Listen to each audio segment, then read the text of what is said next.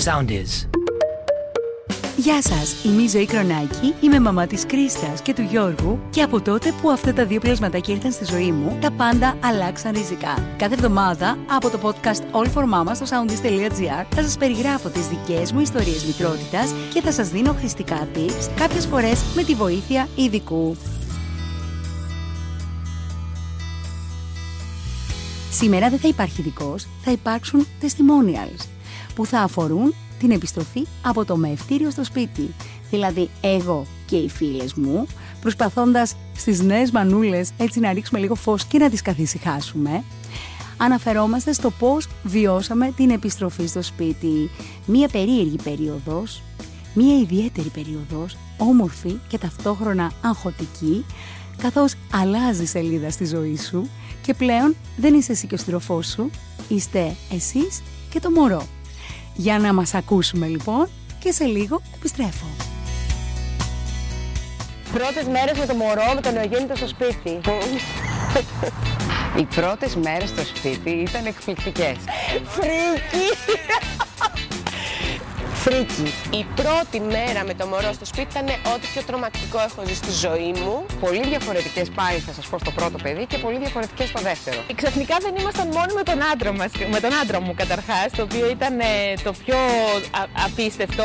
Γιατί στο δεύτερο δεν έκανα τα λάθη που έκανα στο πρώτο. Παίρνουμε το μωρό λοιπόν με το πορμπεμπέ, το βάζουμε στο καθηματάκι του αυτοκινήτου. Το οποίο μωρό ήταν τόσο, το καθισματάκι ήταν τόσο. Το μωρό είχε πέσει κάπως έτσι. Με το πρώτο, όταν ε, φέραμε την κόρη στο σπίτι, Λέω τέλεια, το έχω! Υπήρχε ένα πλάσμα το οποίο διαρκώς κάτι ζητούσε, Μου είχε μάθει και η μέα εκεί να της αλλάζω πάνα. το οποίο διαρκώς ε, γκρίνιαζε για κάτι, Άγχος. το οποίο δυστυχώς δεν μπορούσαμε να επικοινωνήσουμε με τον τρόπο που θα θέλαμε όπως κάνουμε οι άνθρωποι μεταξύ μας. Δεν είχαμε σκεφτεί ότι πρέπει να του βάλουμε κάτι για να κάθει το μωρό ίσιο. Γιατί δεν είχε το λόγο και έτσι ήταν αρκετά δύσκολο. Πάμε λοιπόν με τον Τάσο, με τον άντρα μου στο σπίτι. είχα τόσο ξετρελαθεί, δεν άφηνα άνθρωπο να την πιάσει. Τέλος πάντων, το πήγαμε έτσι το μωρό, φτάσ- φτάσαμε στο σπίτι. Θυμάμαι χαρακτηριστικά ότι ήμασταν συνέχεια πάνω το μωρό. Και τώρα τι κάνουμε, καθόμασταν, περιμέναμε, το κοιτάζαμε. Άνθρωπο, δεν πήγαινα στην τουαλέτα, πήγαινα μαζί με την κόρη μου. Ειδικά τη νύχτα, αναπνέει. Το κοιτάζαμε, γενικά αυτό άρχισε να κάνει. Καταλάβατε τι εννοώ. Κάθε δευτερόλεπτο ε, είχα αυτό το μόνιμο άγχος. Μένα αυτό το μικρό το κλαματάκι, το. Χωρίς το ότι έκλαιγε συνέχεια όμως. Ενώ στο δεύτερο παιδί, Σιγά σιγά όπως κάνουν όλες οι μαμάδες πιο άνετη, Εντάξει, μία μέρα, δύο μέρες, τρεις μέρες, το πρώτο 20ημερο άρχισα να αποκωδικοποιώ πολύ εύκολα. ε, έλεγα δεν πειράζει, θα περάσει. Ρε, παιδί, κάνε λίγο κουράγιο, δεν πειράζει, θα περάσει. Πολύ γρήγορα αυτά που ήθελε ο γιος μου. Και πάθαμε το μεγαλύτερο πανικό. Όταν κατάλαβα ότι δεν θα περάσει, Πανικός, μεγάλος πανικός. Εντάξει, αρκετές αϊπνίες, Τι θα κάνουμε τώρα, γιατί κλαίει, τι θέλει. αρκετή κολλική. Δεν είχαμε σκεφτεί καν ότι μπορεί να ήθελε να το αλλάξουμε.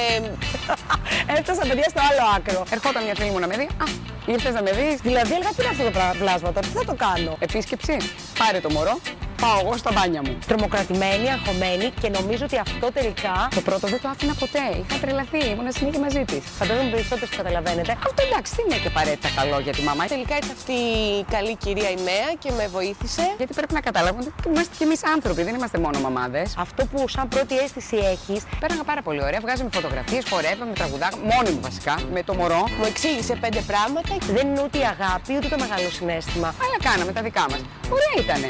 Έχεις την αίσθηση της ευθύνης. Από εκεί και πέρα όλα πήγανε καλά. Γιατί το μωράκι πρέπει να επιβιώσει και πρέπει να επιβιώσει Αυτά τώρα θυμάμαι γιατί είναι και 9 χρόνια πίσω, έτσι. μέσα από σένα. Καλά όλα αυτά. Αλλά ποιος ήταν ο ρόλος του μπαμπά σε όλη αυτή τη διαδικασία; Θα το μάθετε στο επόμενο επεισόδιο. Η αλήθεια είναι ότι κάθε μανούλα έχει και την δική της ιστορία, αλλά συνήθως εμείς οι μαμάδες αγχωνόμαστε για τα ίδια πράγματα. Διότι αυτό το νέο μέλος της οικογένειας έρχεται, αλλάζει όλα τα δεδομένα και ειδικά στην αρχή που δεν ξέρεις από το πώς να το κρατήσεις μέχρι να φουγκραστείς τις ανάγκες του, μ, η αλήθεια είναι ότι περνάει ένα διάστημα που προσπαθείς να βρεις τις ισορροπίες. Προσπαθείς να γνωριστείς μαζί του, να καταλάβεις τι συμβαίνει, να μπορέσεις να θυλάσεις ή να μην θυλάσεις, να το ανακουφίσεις όταν εκείνο κλαίει, όταν έχει κολικούς, να βρεις και λίγο χρόνο, να πάρεις βαθιές ανάσες, όλα μαζί. Συνήθως ε, και οι παλιές μαμάδες, οι παλιότερες μαμάδες με μεγαλύτερη εμπειρία, λένε ότι καλό είναι να ακούς το ένστικτό σου, να ακούς την εσωτερική σου φωνούλα και όλα θα πάνε καλά. Εγώ θα έλεγα να βάλεις και λίγο στην άκρη τον Dr. Google που πολύ συχνά εμείς οι μαμάδες αυτό που κάνουμε είναι ότι με το οτιδήποτε και να συμβεί αυτομάτως γκουγκλάρουμε και ψάχνουμε να βρούμε πληροφορίες. Για όποια απορία έχετε ειδικά για αυτό το πρώτο διάστημα σε ό,τι αφορά το θυλασμό απευθύνεστε στη ΜΕΑ. Σε ό,τι αφορά οποιαδήποτε άλλη ανησυχία απευθύνεστε στον παιδίατρο και βέβαια παρηγοριά σε όλη αυτή τη διαδικασία μπορεί να είναι η μαμά σας, η πεθερά σας, η κολλητή σας, αλλά και ο σύντροφός σας. Γιατί η αλήθεια είναι ότι και η συμβολή του συντρόφου, ειδικά αυτό το διάστημα, δεν είναι και μικρή, είναι σημαντική. Δώστε του λοιπόν χώρο, προσπαθήστε να τον βάλετε και αυτόν στο παιχνίδι, στο άλλαγμα της πάνας, αν δίνετε φόρμουλα, στο βραδινό τάισμα, και γενικότερα να αισθανθεί και ο ίδιος ο χριστιανός ότι κάτι κάνει. Σε ένα από τα επόμενα επεισόδια λοιπόν θα μιλήσουμε για τον ρόλο του πατέρα που είναι πολύ σημαντικός, όχι μόνο στο τοκετό, αλλά και σε αυτό το πρώτο διάστημα της λοχίας. Από μένα φιλιά πολλά, να είστε καλά και ανανεώνουμε το ραντεβού μας την ερχόμενη εβδομάδα.